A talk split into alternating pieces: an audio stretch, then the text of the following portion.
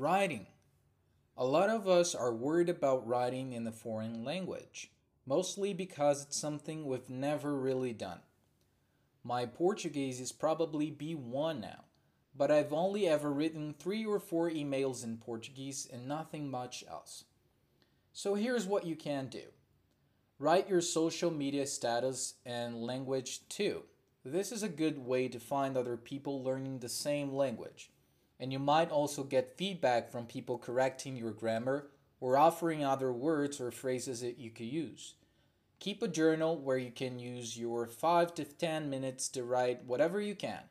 Maybe about what you've done today, a film you've seen, a friend you've met. It can be as simple or as complicated as you like. If you can find somebody to read it and write back to you, even better. Choose the kind of text you want to be able to write. For example, a travel blog post.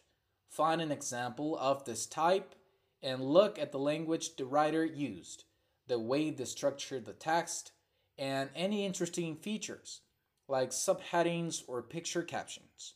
What can you steal from them?